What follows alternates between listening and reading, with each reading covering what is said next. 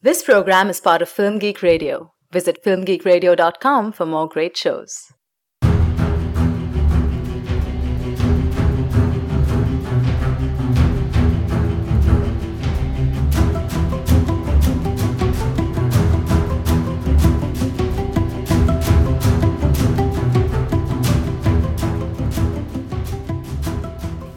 Hey gumshoes, welcome to episode number one of Detect This here on Film Geek Radio. This is our podcast devoted exclusively to the HBO series True Detective.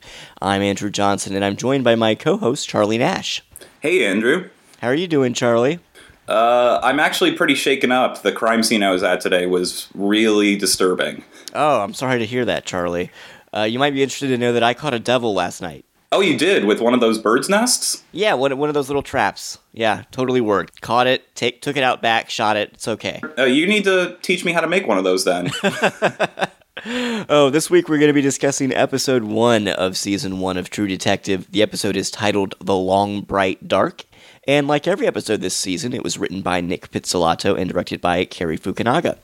Charlie, why don't you go ahead and remind our listeners what happened on this episode? In 1995, Louisiana detectives Martin Hart and Rust Cohle are assigned to investigate the murder of former prostitute Dora Lang.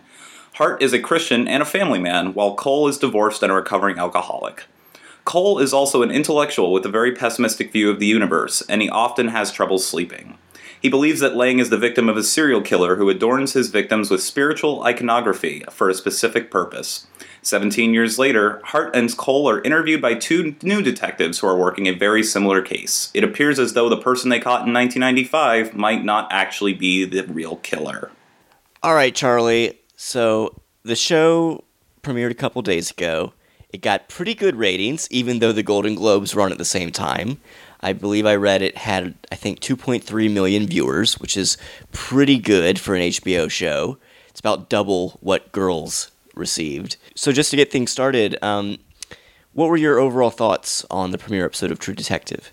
I love the pilot. I'm so hooked, Andrew. From the first uh, opening shot with the beautiful cinematography of the Southern Gothic setting with the field on fire, which we don't even know what that is yet. They teased us with that, and we don't know if that's something that happens in 1995 or 2012. It looked like the same field where the crime scene was at with that tree.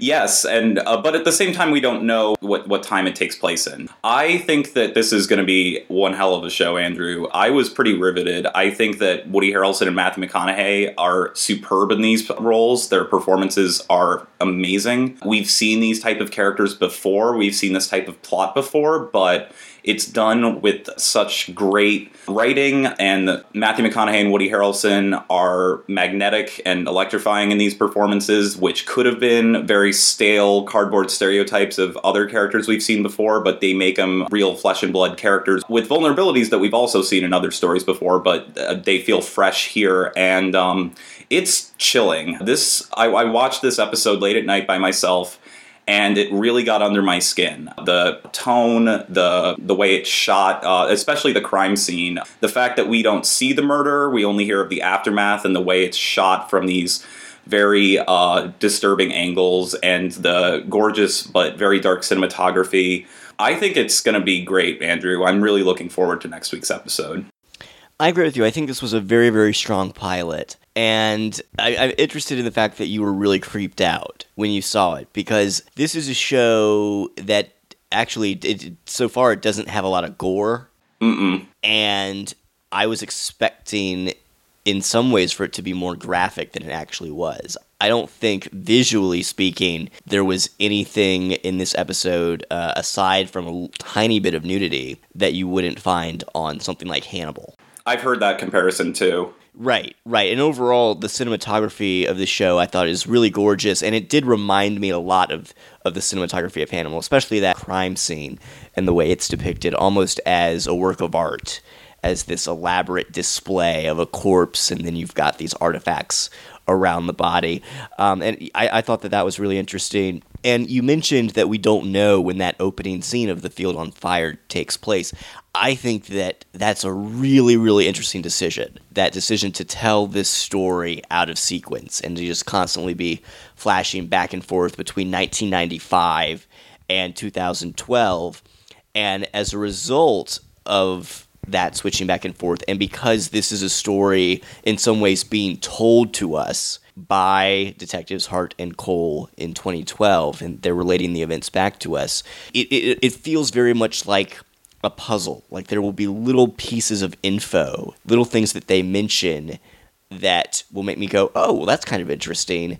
And I'm hoping that they will continue to develop these different things that they uh, that they mentioned in the pilot, and just start to. I'm looking forward to seeing it all kind of coalesce and come together as we learn what happened in 1995 and what led these characters to where they are. Definitely. Um, little things such as Matthew McConaughey doesn't drink in 1995. In 2012, he has a line where he says, Can you run out and get me beer when he's being interviewed? And the guy says, It's noon. And he says, Yes, Thursday's my day off. I start drinking at noon. You're not going to stop me from doing that. Well, well, okay, just a point of clarification. It's not that he doesn't drink in 1995. He's a recovering alcoholic. He is a me. recovering alcoholic, yes. Yeah. And by 2012, he has apparently lost that battle.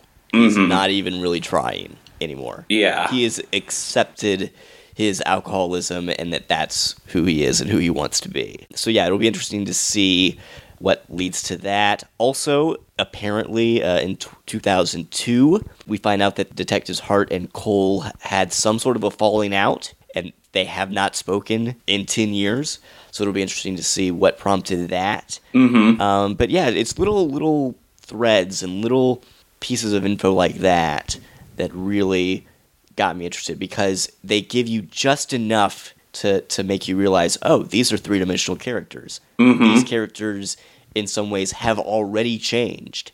Now I I want to see that process. Exactly. And that's a very interesting decision because they could have told it linearly and I probably still would have been gripped, but in a way I feel like showing us flashbacks and flash forwards makes it all the more gripping because it gets our imaginations running. And I guess that's why it creeps me out so much is that um, Matthew McConaughey is very pessimistic in 1995 and he's like, you know, in pretty good shape. I mean, he's a recovering alcoholic, but he's clean shaven, he's good looking, he's doing his job, he doesn't sleep, he's got some problems, but he's hanging in there. And by 2012, he's, you know, ragged, his hair is long, he's got this disgusting, like, shaggy mustache, and he looks like he's just completely worn out and ready to die. And his pessimistic monologues in the car with Woody Harrelson about the nature of man and how he believes mankind should stop being so self-aware of itself and that we should just not be the, the fact that we are a conscious species is actually uh, a disturbing curse as well as a blessing. That's the sort of stuff that creeped me out. Is the is that it feels like a very cynical, bleak show, but I don't mean that as a, a criticism. I mean that is it, it reminded me a lot of uh, Seven uh, in more ways than one. With the crime scene, for example, that where we never see the actual murder, but uh, we hear about it in graphic detail later, and that gets that's so much more disturbing to me than actually watching something like that. Because if they showed what they described on television, it probably would have been close to torture porn, and it probably would have been pretty despicable but it reminded me of the crime scenes in Seven, where you also don't see the actual murders; you just hear about it in detail, and that makes it so much more horrific. And I guess the vibe that you know, the, the pessimistic vibe. I feel like something bad is going to happen to Woody Harrelson's family because he's the more optimistic one. He doesn't want to listen to Matthew McConaughey's, as he puts it, realist view of the world. And the fact that Matthew McConaughey is so negative in 1995, and then he's like this complete utter mess in 2012 gets me worried that you know the, this show's going to go to some pretty dark places and it already started off dark Well, just to touch on that a little bit, I, I think that you're right. The show is probably going to go to some dark places. I'm not sure I would say yet that it's a pessimistic show, even though Matthew McConaughey's character, Detective Cohle, is certainly a very pessimistic person. I'm, I'm not sure yet whether Nic Pizzolatto and Cary Fukunaga are ultimately going to align themselves with him and say, well, yeah, it turns out Cohle was right. Th- This really is how the world is, and it really is this terrible. Or if they're going to show us some dark places, but then bring us out somewhere more hopeful. I, I'm not quite sure yet if it's fair to say the show is pessimistic. It's certainly very cold um, and very distant at times. And before we really dive into the characters, I, I just want to mention a few things uh, just about the craft of the show. I noticed that there are a lot of scenes where the camera is pretty much static and also just at eye level or shoulder shoulder level. Um, and there are a lot of medium shots. Visually, it felt kind of repetitive and redundant, but not necessarily in a bad way. It, it- Yeah. it, felt almost like an extension of the opening scene where we, we, we find out that um, Matthew McConaughey's character Cohle and uh, Woody Harrelson's character Hart are being interviewed, and you see that you know these two other detectives they set up the camera and they shoot this interview, and it's just a medium shot at eye level of them talking, and I felt like the camera kind of stayed in that position throughout most of the scenes. Yeah, it definitely did. The only times I can think of where it didn't and where it really creeped me out when it didn't were the crime scene. The way the Yeah. crime scene was shot was just so creepy with the her hands being bound and the deer antlers and uh, the tattoo on her back. Yeah, the crime scene is the one big example I can think of where the camera did start to move a little bit more. There were a, a- a lot more shots at an angle, either looking up or looking down. There's a shot where the camera kind of like starts to float back and up and kind of take in the whole crime scene. So, yeah, that is one scene where the camera does move around a little bit more. And I thought that that was interesting that that was the scene they chose to use the camera that way.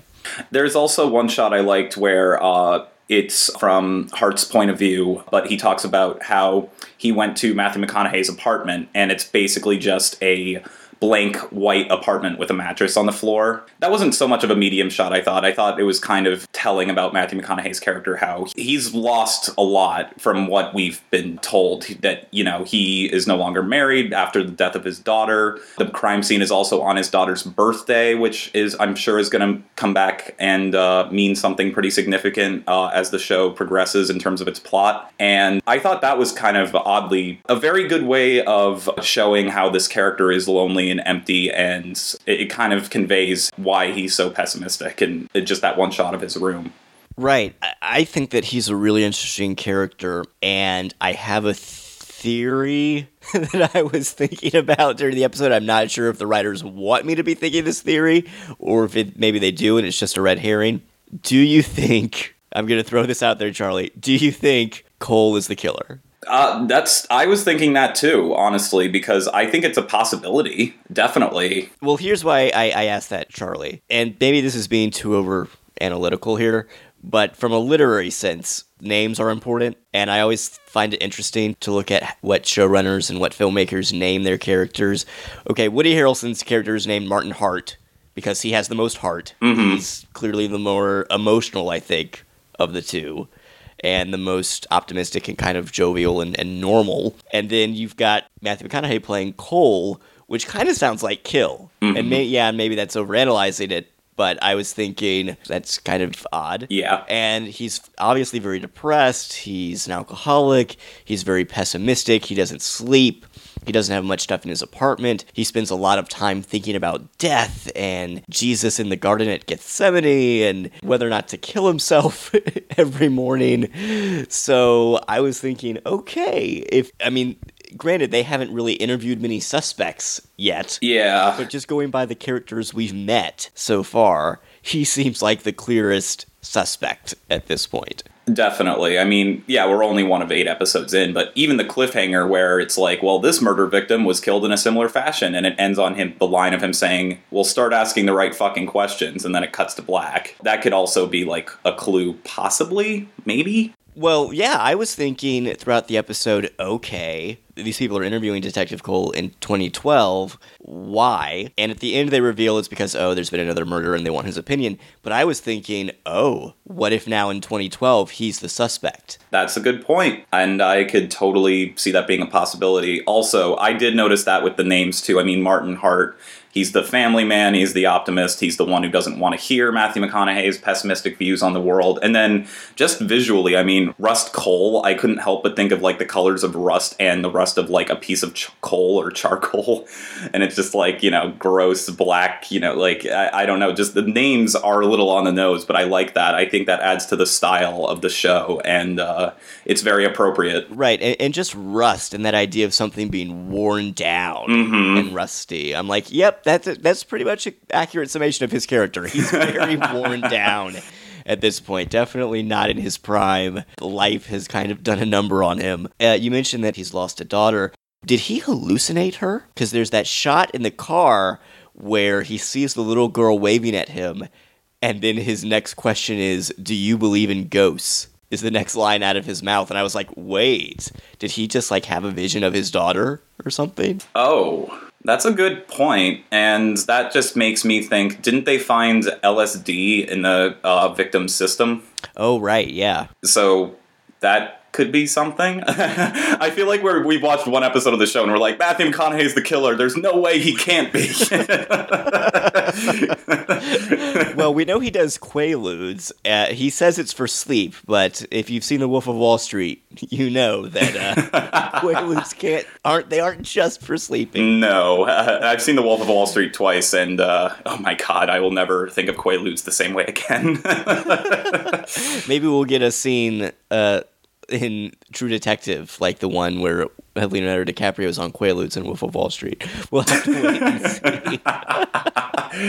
Matthew McConaughey will will suddenly turn this show into into a comedy. oh my god, it will be a very. I mean, Wolf of Wall Street was a dark comedy, but if they turn this into a comedy, oh my god. Okay, just moving on a little bit here. I think it's kind of interesting how they're bringing in all this spiritual, religious iconography. Clearly, the killer is interested in that sort of thing. I don't want to, I don't know if you'd say paganist or, or, or pantheistic iconography. There's a scene when Cohle and Hart visit a church, and the pastor is played by uh, Clarke Peters, who's an absolutely wonderful actor. Uh, people may recognize him from The Wire in movies like Red Hook Summer, but he's the guy that informs that this object that was found at the crime scene is actually like a devil trap. And he says that he learned that from his aunt who was super into Jesus, but as he, he, he mentions, also into Santeria a little bit. So I thought that that was interesting. And there's this line he says, you know, I always just thought it was something for children to do, keep them busy, tell them stories while they're tying sticks together. And as he says that, the camera cuts to a shot of the cross hanging in the church, which is two sticks tied together. Mm-hmm. Yeah. And I thought that was interesting. They're kind of linking different spiritual practices and beliefs together, or saying that maybe they come from the same impulses. You've got this Christian iconography, and then you've got this more nature driven iconography, but at the end of the day, they're both just sticks tied together. Yeah, those stick figures reminded me a lot of the things that the teenagers found in the Blair Witch Project. Mm, right. That kind of referred to Satanism and whatnot. It's, it's another factor of this show that reminds me of Seven a lot because Seven had to do with, you know, the killer killing through the seven deadly sins and he was very religious. And um, it also made me think of uh, how especially in the South, if it's a religious crime, it gets a lot more attention and it feels a lot more disturbing as opposed to most murders because I remember that I, I saw this documentary uh, recently that came out this year called West of Memphis, which was all about three teenagers who were falsely accused of murdering two children in a satanic ritual. And to get more media out of it, people lied on the stand and framed these kids and said they were Satanists and they did horrible satanic rituals, which is complete bullshit. First of all, they didn't kill these kids. The real killer's still out there, but Second of all, um, it wasn't a satanic murder at all. It, it, was scientifically proven not to be because they had found a lot of evidence in terms of the crime scene. But it, it did make me think of like how, especially, uh, it makes sense that the show now takes place in the South and has to do with religion because I feel like that's relevant to uh, a lot of crime that has occurred in contemporary culture. And I feel like, you know, I'm not even a religious person, but if religion is a motive for a crime, that creeps me out too because I'm, I mean, I consider myself to be agnostic, but it, it definitely makes it more disturbing and it makes it more thought provoking in terms of the themes about what they're trying to say about religion, faith, spirituality, or, you know, the idea of Satanism. And I don't really know what they're going for yet here, but it's definitely intriguing and I'm sure it'll come into play later on in the series and possibly develop the characters more.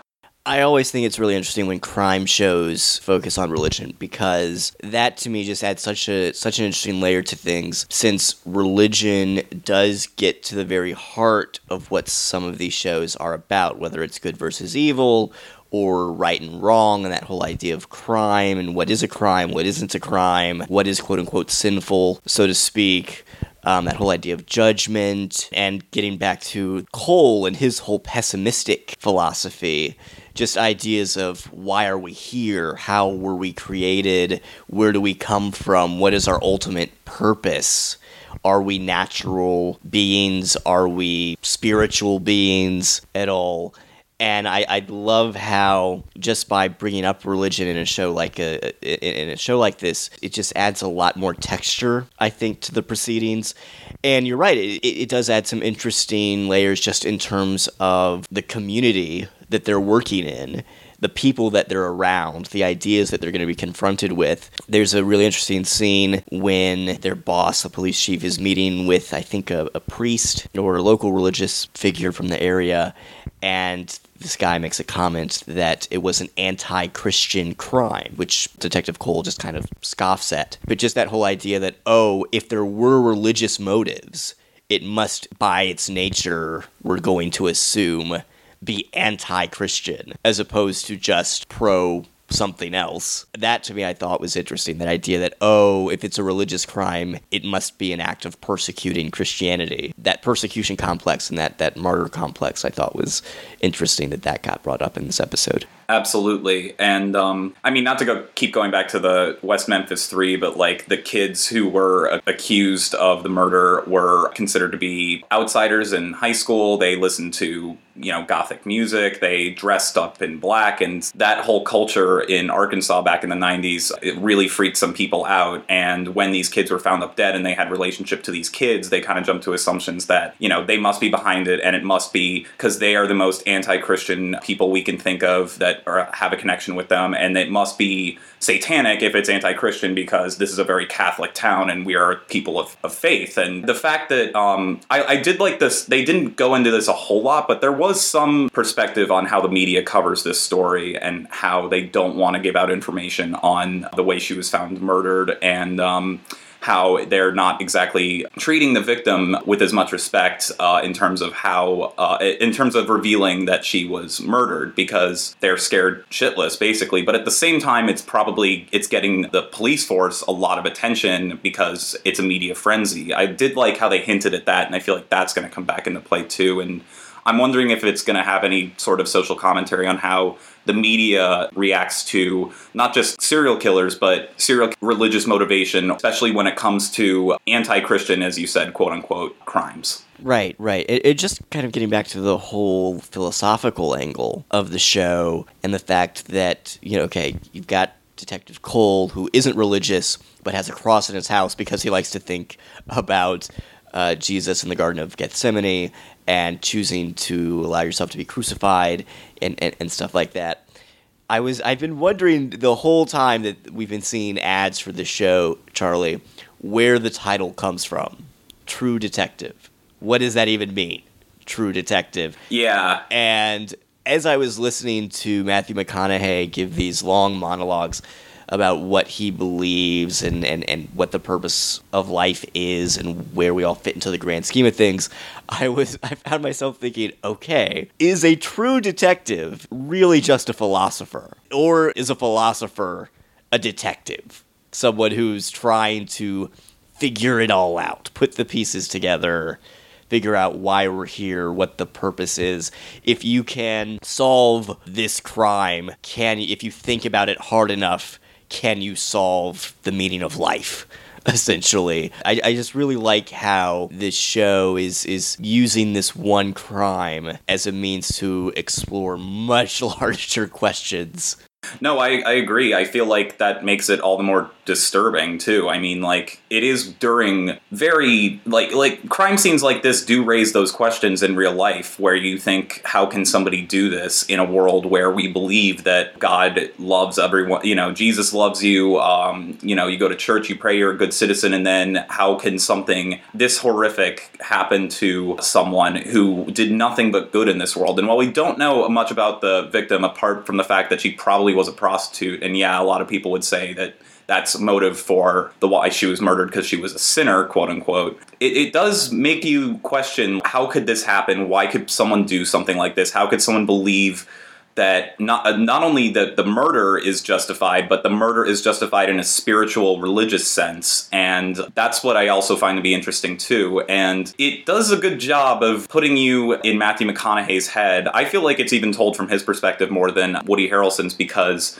I feel like the show got me wondering about all these philosophical questions as well. And it makes a pretty good point as to like Matthew McConaughey's theory that we're just animals that happen to be self-conscious and you know maybe we shouldn't have been given these opportunities to think and feel and uh, become self-aware of all of these things because maybe there's no meaning in life and it's very upsetting in some ways and it's very bleak but it's stuff that relates back to you know crimes in real life and serial killers like ted bundy and john wayne gacy when people found out about their crimes and we would think how could someone actually do something like this believe that what they were doing was okay and justified and how could this happen to people who were nothing but good people especially when they were people of religion that followed the path of god in many ways and went to church and uh, were very great you know human beings and it's very upsetting but it, it's also that you it's interesting that you brought up the title too because true detective it sounds like it could have been a very bland show that could have aired on local cable along with law and order svu or csi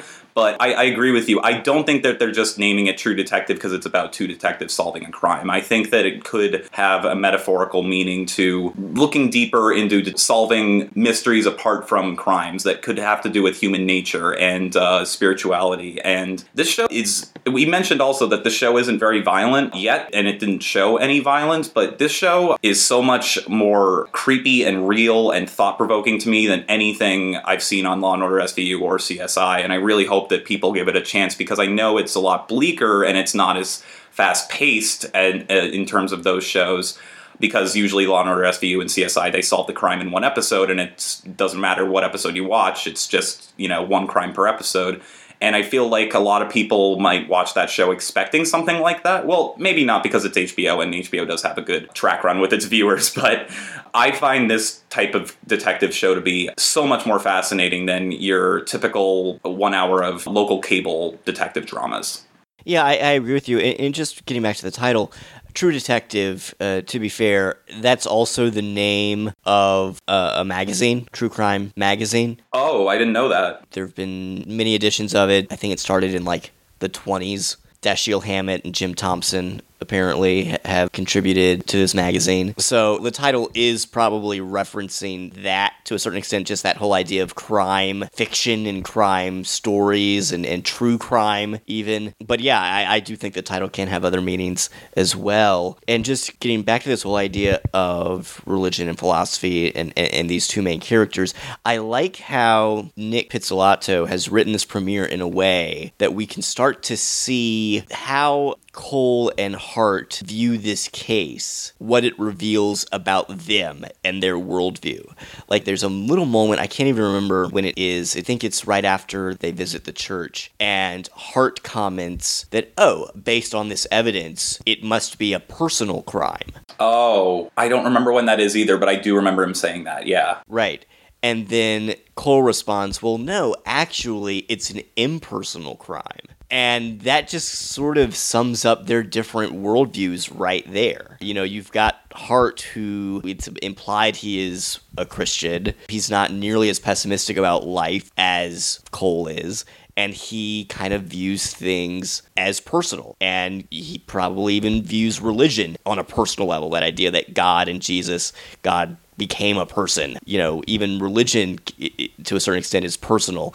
Whereas Cohle is very much like no, it's it's all cold. He's he's distant. He's much more intellectual and he's the guy that looks at this evidence this the same evidence and says well no it's impersonal so i just think that's really interesting how the way they view the world can impact how they look at this specific case I know I've mentioned Seven like seven times already, but that kind of reminded me of the relationship between Brad Pitt and Morgan Freeman. And while it's a bit different because Morgan Freeman's it's his last week on the job, and Brad Pitt's the newbie, and Brad Pitt's naive, and Morgan Freeman's wiser, but they both had different philosophies on the serial killer and life that they were chasing, and that ended up adding to the growth of their characters. And I hope that this show does the same thing. Also, it's a pilot where not much happens, and yet it feels like a lot happens because we get such a a sense as to who these people are, even in only in the first hour of this series. Surprisingly, I was more riveted when they were focusing on character development as opposed to the case. Not when it went back to the case, I was bored or anything like that. I was pretty much hooked all the way through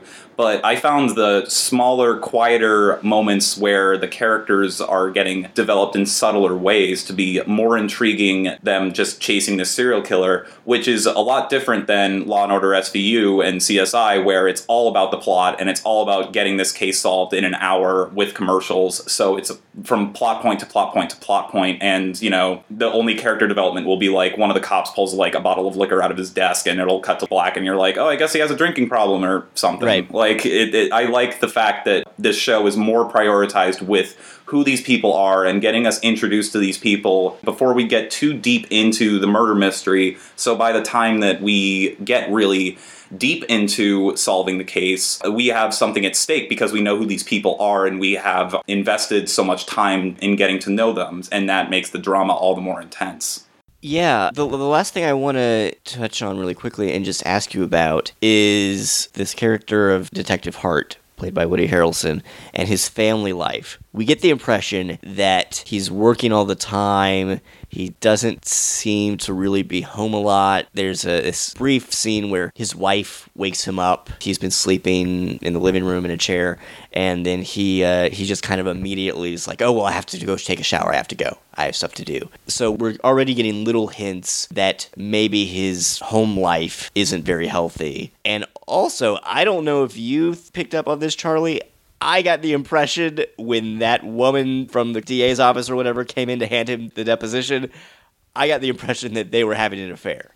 Really? I did not get that, but I'm not going to put it past you, and maybe I should watch it again and look for that. It, it, seemed to me like he has a loving relationship with his wife, but the one thing I will say is, uh, and I'm sure that they'll get around to this in episode two or three, so maybe this isn't fair for me to criticize, but we didn't really get to know who Michelle Monaghan is, apart from the fact that she takes care of the girls during the day and loves Woody Harrelson and cooks dinner. We don't really know much about her at all. She seems like the typical concerned wife. Like, you're not living a healthy lifestyle. But it seemed to me like he was living a healthy lifestyle before, and this crime is going to set him on a downward spiral into psychological hell. Maybe, maybe. But go back and, re- and rewatch that scene, Charlie, because this woman from the DA, I think it's from the DA office, or whatever, whoever he was waiting for, she walks in the office, and as soon as he sees her, he immediately stands up, almost like he's been waiting for her or he recognizes her, he knows who she is, and he walks over. And then he, the way Woody Harrelson says some of those lines, just kind of like, uh, uh, oh yeah, yeah, just uh, just come back here into this back room and, and we'll talk about it or whatever. I kind of got the impression that he knew that woman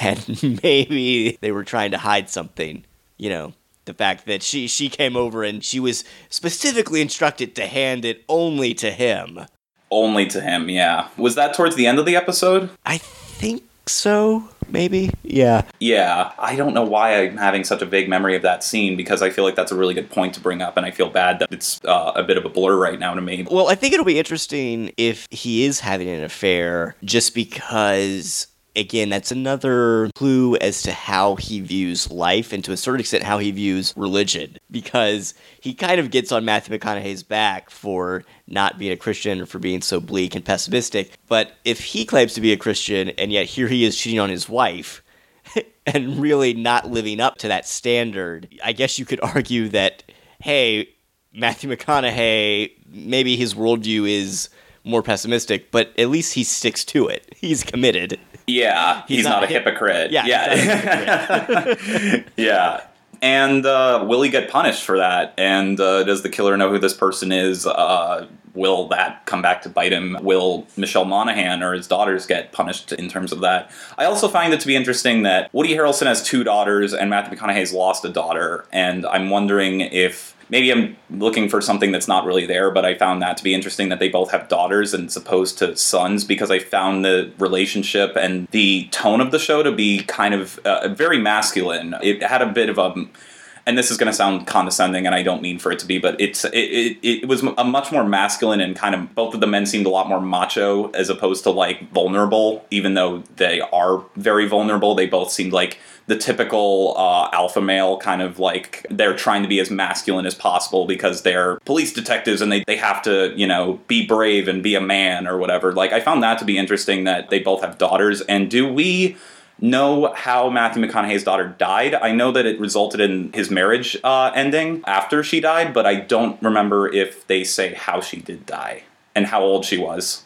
No, I don't think they've told us that yet. But yeah, that's an interesting point. The fact that they have daughters. I mean, I, I definitely picked up on the fact that the reason Matthew McConaughey ended up getting drunk and you know and showing up to Woody Harrelson's house uh, intoxicated for dinner was because you know it was his daughter's birthday, and now here he's expected to go see this other guy with his family, his daughters being all happy, you know, the life he used to have.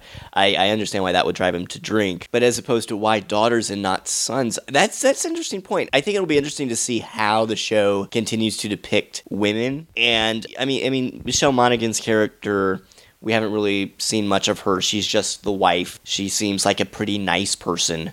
And then you've got the two uh, daughters. I think it'll be interesting in some ways if the show does feel old fashioned. I think you can be old fashioned without necessarily being sexist, if that makes sense. I mean, I, I do think it's easy for movies and TV to present women in very stereotypical ways, like as either just victims or as the manic pixie dream girls who are there to save the men to a certain extent. I do think that in a show like True Detective, however, that might not necessarily be a bad thing if they make that kind of a major theme that they want to focus on. That whole idea of this world is just so hard and we men are so corrupted or potentially corrupted, but at home we have these kind of beacons of innocence and light. Yeah, that's kind of one dimensional, but I do think it could add some interesting dynamics to the characters and to their relationships and to the themes of the show if they want to explore that. Yeah, definitely. And I didn't get a sexist vibe from the show. I did think that Michelle Monaghan plays a stereotypical wife, but um, you know, it's only the first episode. Maybe she well, will grow. Well, you know, we. Well, the reason I say that, Charlie, is because if Michelle Monaghan in particular continues in that role, where really it's a very male centered show and she's just the housewife at home, maybe the wife who's there to support her husband, or maybe a victim to a certain extent. If that's all she is, I guarantee you, Charlie, there will be people who write about it and write long think pieces about how True Detective needs more well developed female characters and how, oh, this is so old fashioned and sexist. We need stronger female roles on television. And I fully agree that we need stronger female roles on television. I'm just saying, if the show becomes kind of an exploration, of masculinity to a certain extent and how these two men view each other and view the world. I don't think that you can necessarily fault it for kind of leaving its female characters off to the side. Yeah, if it's told through their perspectives and it's a character study of these two people who exist in a world. I mean, in today where you still have problems with sexism in our in pop culture. I mean, Skyler from Breaking Bad was a very strong female character, and what happened? Uh, she got a Facebook group that resulted in her getting death threats in real life, even though she just plays this character and is an actress. Uh, the actress herself was threatened, or there were hate pages, and Skyler White was a really strong female character, Mo- more strong than most female characters, especially since she was the wife of a drug lord. Uh, she could have been a very very stereotypical role. And I think that was a great example of how to develop uh, the wife of the protagonist into something very fresh and original and strong and independent. And um, another thing is that I feel like this show, if it was gonna, like, it could have done the crime scene in a much more exploitative way. First of all, it could have shown it. Second of all, there was nudity, but I never felt like the nudity was the focus of the shot if it was in the shot. Like, Right. uh, I thought that, for example, when it shows her from the back angle, I felt like it was much more focused on the antlers and the tattoo. And then there's a shot of her fully nude in a morgue, but it, there's no full frontal nudity. I mean, there's um. There, you see her breasts, but I think they're out of focus, and there's no, uh, there's nothing more specific than that. And I, I recall correctly, it, the shot's more focused on the person who works at the morgue informing them on the crime eh, than it is on you know the fact that there's a woman a dead naked body right in front of them Right, and then at the very end, when they reveal that there's another victim and it's a naked woman who's been kind of strung up somehow, yeah, the the nudity in the show is not very erotic. No if anything it's uh, anything but. And i and i was happy that like you know when this crime gets out and it's implied that she's a prostitute which is a cliche. A lot of crime shows have a lot of women getting killed and it. A lot uh, the common you know plot development is that she was a prostitute or a stripper or something. But it didn't have a lot of people going like oh well she's a whore. Who cares? She deserved it. Well, well, what's interesting is that she's not. That's that's not like what she does all the time. They mention that she's just she'll occasionally sell her body when she needs to get by, mm-hmm. but that she's she you know she is kind of a drifter. She would only occasionally do that, and you know she she only did it when necessary to make some money. And she was a drug addict. She had all these other problems. I think the premiere episode did a really good job of capturing this sense of economic hell that this community exists in. You know, when Matthew McConaughey says he feels like he's living in a faded memory, just that sense of this place, the world has moved past it. It's on its way out. It's definitely a community in decline. You get a sense of the circumstances that would force people to turn to drugs or to sell their bodies. You, you definitely get a sense of why those things happened, as opposed to just, oh yeah, there's some drug addicts and some hookers, and that's who they are, and they're just here to serve a certain story purpose. Yeah. And it's interesting too to think about a lot of crime shows like Law and Order SVU, for example. Uh, you know, New York City, CSI Miami, uh, CSI. There's a bunch of them that and they usually take place in cities, and I find it to be interesting that they chose. It's a beautiful looking show. The cinematography is gorgeous, and yet it's gorgeous in a stylized gothic way where the town is never really that pretty looking. I mean, there aren't a lot. It's pretty run down. It's pretty rural. It's, it's not an appealing town at all, and it's kind of in the middle of nowhere, which is another thing I found to be intriguing and a little more realistic. Yeah, I don't even think they said the name of the town or the city, did they? I don't think they did. Yeah, you're right. We just know it's somewhere in Louisiana. Mm-hmm. And I find that to be much more realistic because, like in Law and Order SVU, apparently the worst crimes in the world all happen in Manhattan eh, or CSI mm-hmm. Miami, whatever. I find that to be all the more chilling, and it, they managed to make this show gorgeous and the setting gorgeous without ever making it look attractive or like you want to go there. I mean, a lot of people want to go to New York or Miami or LA or eh, a lot of other places that these crime series take place in, and here I found it to be really interesting that everyone walks around as if they're already half dead. And yeah, everyone, you're right, everyone seems faded. The prostitutes that he interviews, even the neighbors that he interviews, all the cops in the station, no one's like uh, really fully alive, it seems like. Even Woody Harrelson is kind of like at this mellow, drifting through life phase. It seems like, yeah, the town has passed by. I agree with you. Right. Most scenes seem slightly desaturated. And as we've mentioned before, the only scene with more of a sense of life to it, even though most of the show is set in the daytime, the only time the show really felt bright to me was during that crime scene. When, when you had the golden fields around the crime scene that seemed very lush and golden and bright. And that's when the camera was, was moving more freely around and I just think that it's very odd. I'm not. I'm. I'm still trying to process what the show creators might be trying to say by having everything else kind of appear so dead, but then during this crime scene, that's when things feel slightly less cold and clinical. Yeah, and it's not even like that's like the sunniest scene of the pilot, but it's not even that sunny. It's more like partly sunny. It's Right. basically cloudy, but Right. and and it's very gray. Uh, everything from the clouds to the corpse. I agree with you. It did seem very saturated, and that's a really interesting point. It kind of reminded me of how Gore Verbinski shot his remake of The Ring in 2002, where it was that sort of style where it was uh, very gray and dead and saturated and beautiful, despite the fact that there weren't the locations were beautiful, but in a very rundown, creepy, gothic sense of style. Yeah, overall, I'm totally on board with the show. I'm looking forward to seeing the next seven episodes and seeing what happened between 1995 and 2012 and what is going to happen in 2012 now that apparently someone else has been murdered. Uh, any final thoughts on the premiere of True Detective? I was hooked all the way through, but to end with that scene where you find out that a similar murder has happened and they did catch the killer in 95, but he might not be the right guy.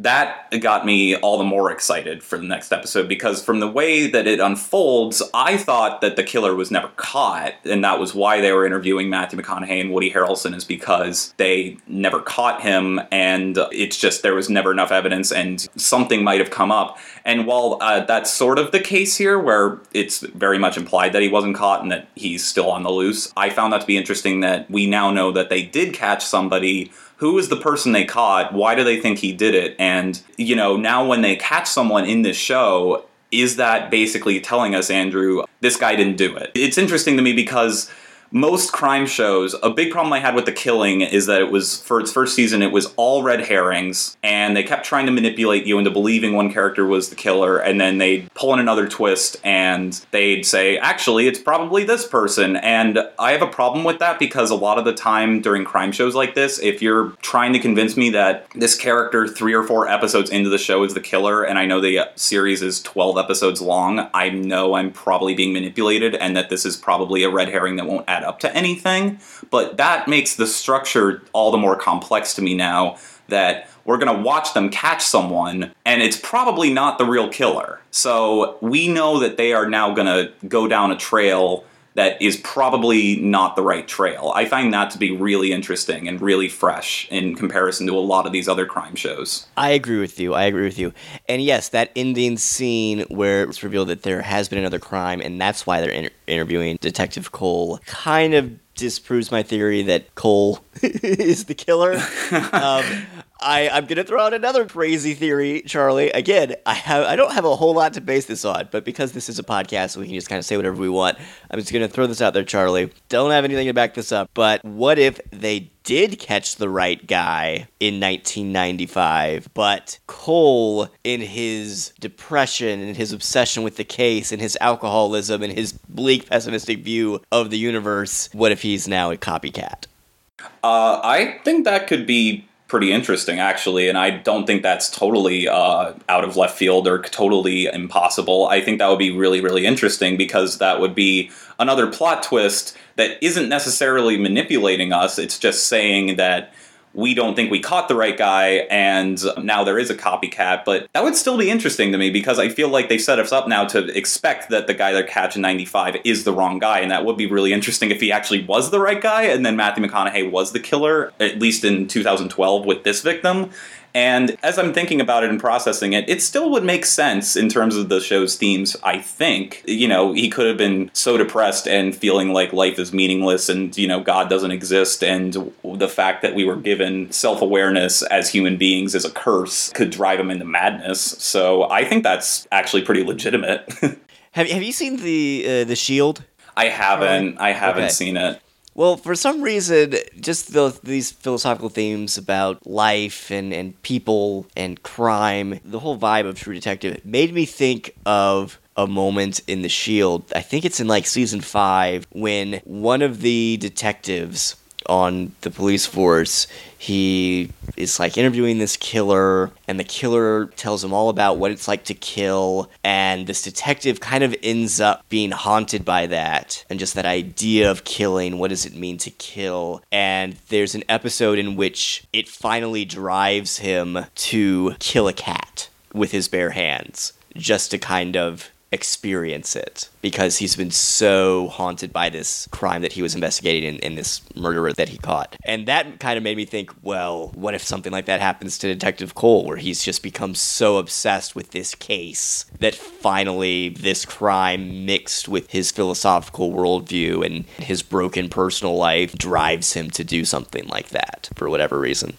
Yeah, I think that's completely credible, and I'm sure that's happened in real life. I mean, I'm not sure if we have any hard evidence of that, but who knows? I mean, I think that serial killers are fascinating to study. It's very disturbing. There are times where I have to put a book down if I'm reading about certain cases and stuff like that, and I know that it's a freaky subject that not a lot of people like to talk about, and with good reason, because it's such a dark side of life that a lot of people would prefer not to think about. But I'm pretty sure that psychologically that would make sense. I can see that very much making sense with the character's psyche and the themes of the show. Well, that's the the scary thing about killers a lot of the time is that in their own minds they feel justified. They feel like either it's the logical thing to do or it's what they need emotionally. They feel compelled to kill. It satisfies some urge to them. It makes sense to them. They don't sit there and go, hey, this is really crazy what I'm doing. They do it for a variety of reasons that make sense at the time. And I could totally see this character of Detective Cohle, based on his worldview, based on how he kind of looks at things, finding a way to justify committing murder to himself. Definitely. And, you know, I'm sure we're going to see his descent into hell even further because this is only the first episode, and we know that he gets to a very bad place in 2012 when he's already in a bad place in 95. And can I also just say that this one episode of this show has got us to think about so many more potent, thought provoking themes than anything we talked about in the eighth season of Dexter. yeah. I mean, I mean, seriously, like it's eighth season of Dexter. Dexter's basically at that point where he's like, "Well, I kill bad guys and they do bad things, so it's okay." And that's there's nothing deep about that at all. And this is just one episode of a show, and we've already you know touched upon religion and the psychology of serial killers and faith and spirituality, and I, I think that's really fascinating. Right, and I'm sure it, it, in all likelihood, the eighth and final episode of the season is going to roll around, and we're going to be looking back, and I'm going to be going, I can't believe I predicted that Detective Cohle was the killer. That was so just uh, what was I thinking? But but but at least like at least uh, it's getting us to think about these things, and they all relate to similar themes that can be applied to other areas of our lives and other aspects of our culture today and our culture back then. And you know, I'm sure we could watch this episode again and probably th- you know, obviously when we see the whole thing, we'll have a completely different perspective. But I feel like we're not really reaching for uh, we're not biting off too much we can chew with these theories i don't think all right well i think that'll wrap it up for this episode of detect this i think we detected some stuff charlie I would hope so. We'd be pretty bad at our jobs if we didn't. All right. Well, we'd love to get your feedback on the show. You can email us at detectthis at filmgeekradio.com or comment on the website at filmgeekradio.com. You can also leave us a voicemail either through the website or at 336 793 2509. We'd love to get your feedback and hear what you thought of this first episode of True Detective. You can also subscribe to us through iTunes and Stitcher. So if you like this episode, please write us a review. That would really help us get the word out about the program. You can also donate to us through the website. We really appreciate your help. And don't forget to share other great shows on Film Geek Radio, including Cinema Fix, The Thin Place, and the Agents of S.H.I.E.L.D. cast. Charlie, where can people find you online? You can find my work at moviemezzanine.com and edgeboston.com, and you can listen to me and Andrew discuss the eighth season of Dexter under the Avenging Angels section of filmgeekradio.com, as well as the third season of Homeland under the Briefing Room section of filmgeekradio.com. And you can also follow me on Twitter at CTNash91. That's C T N A S H 91. You can find some of my writing at moviemezzanine.com and patheos.com.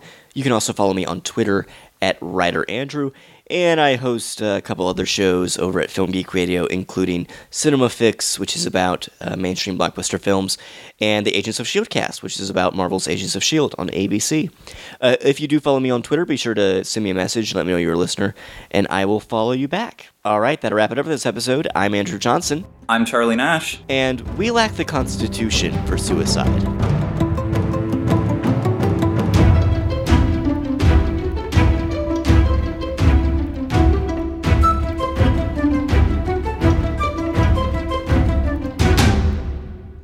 This has been a Film Geek Radio production. Film Geek Radio.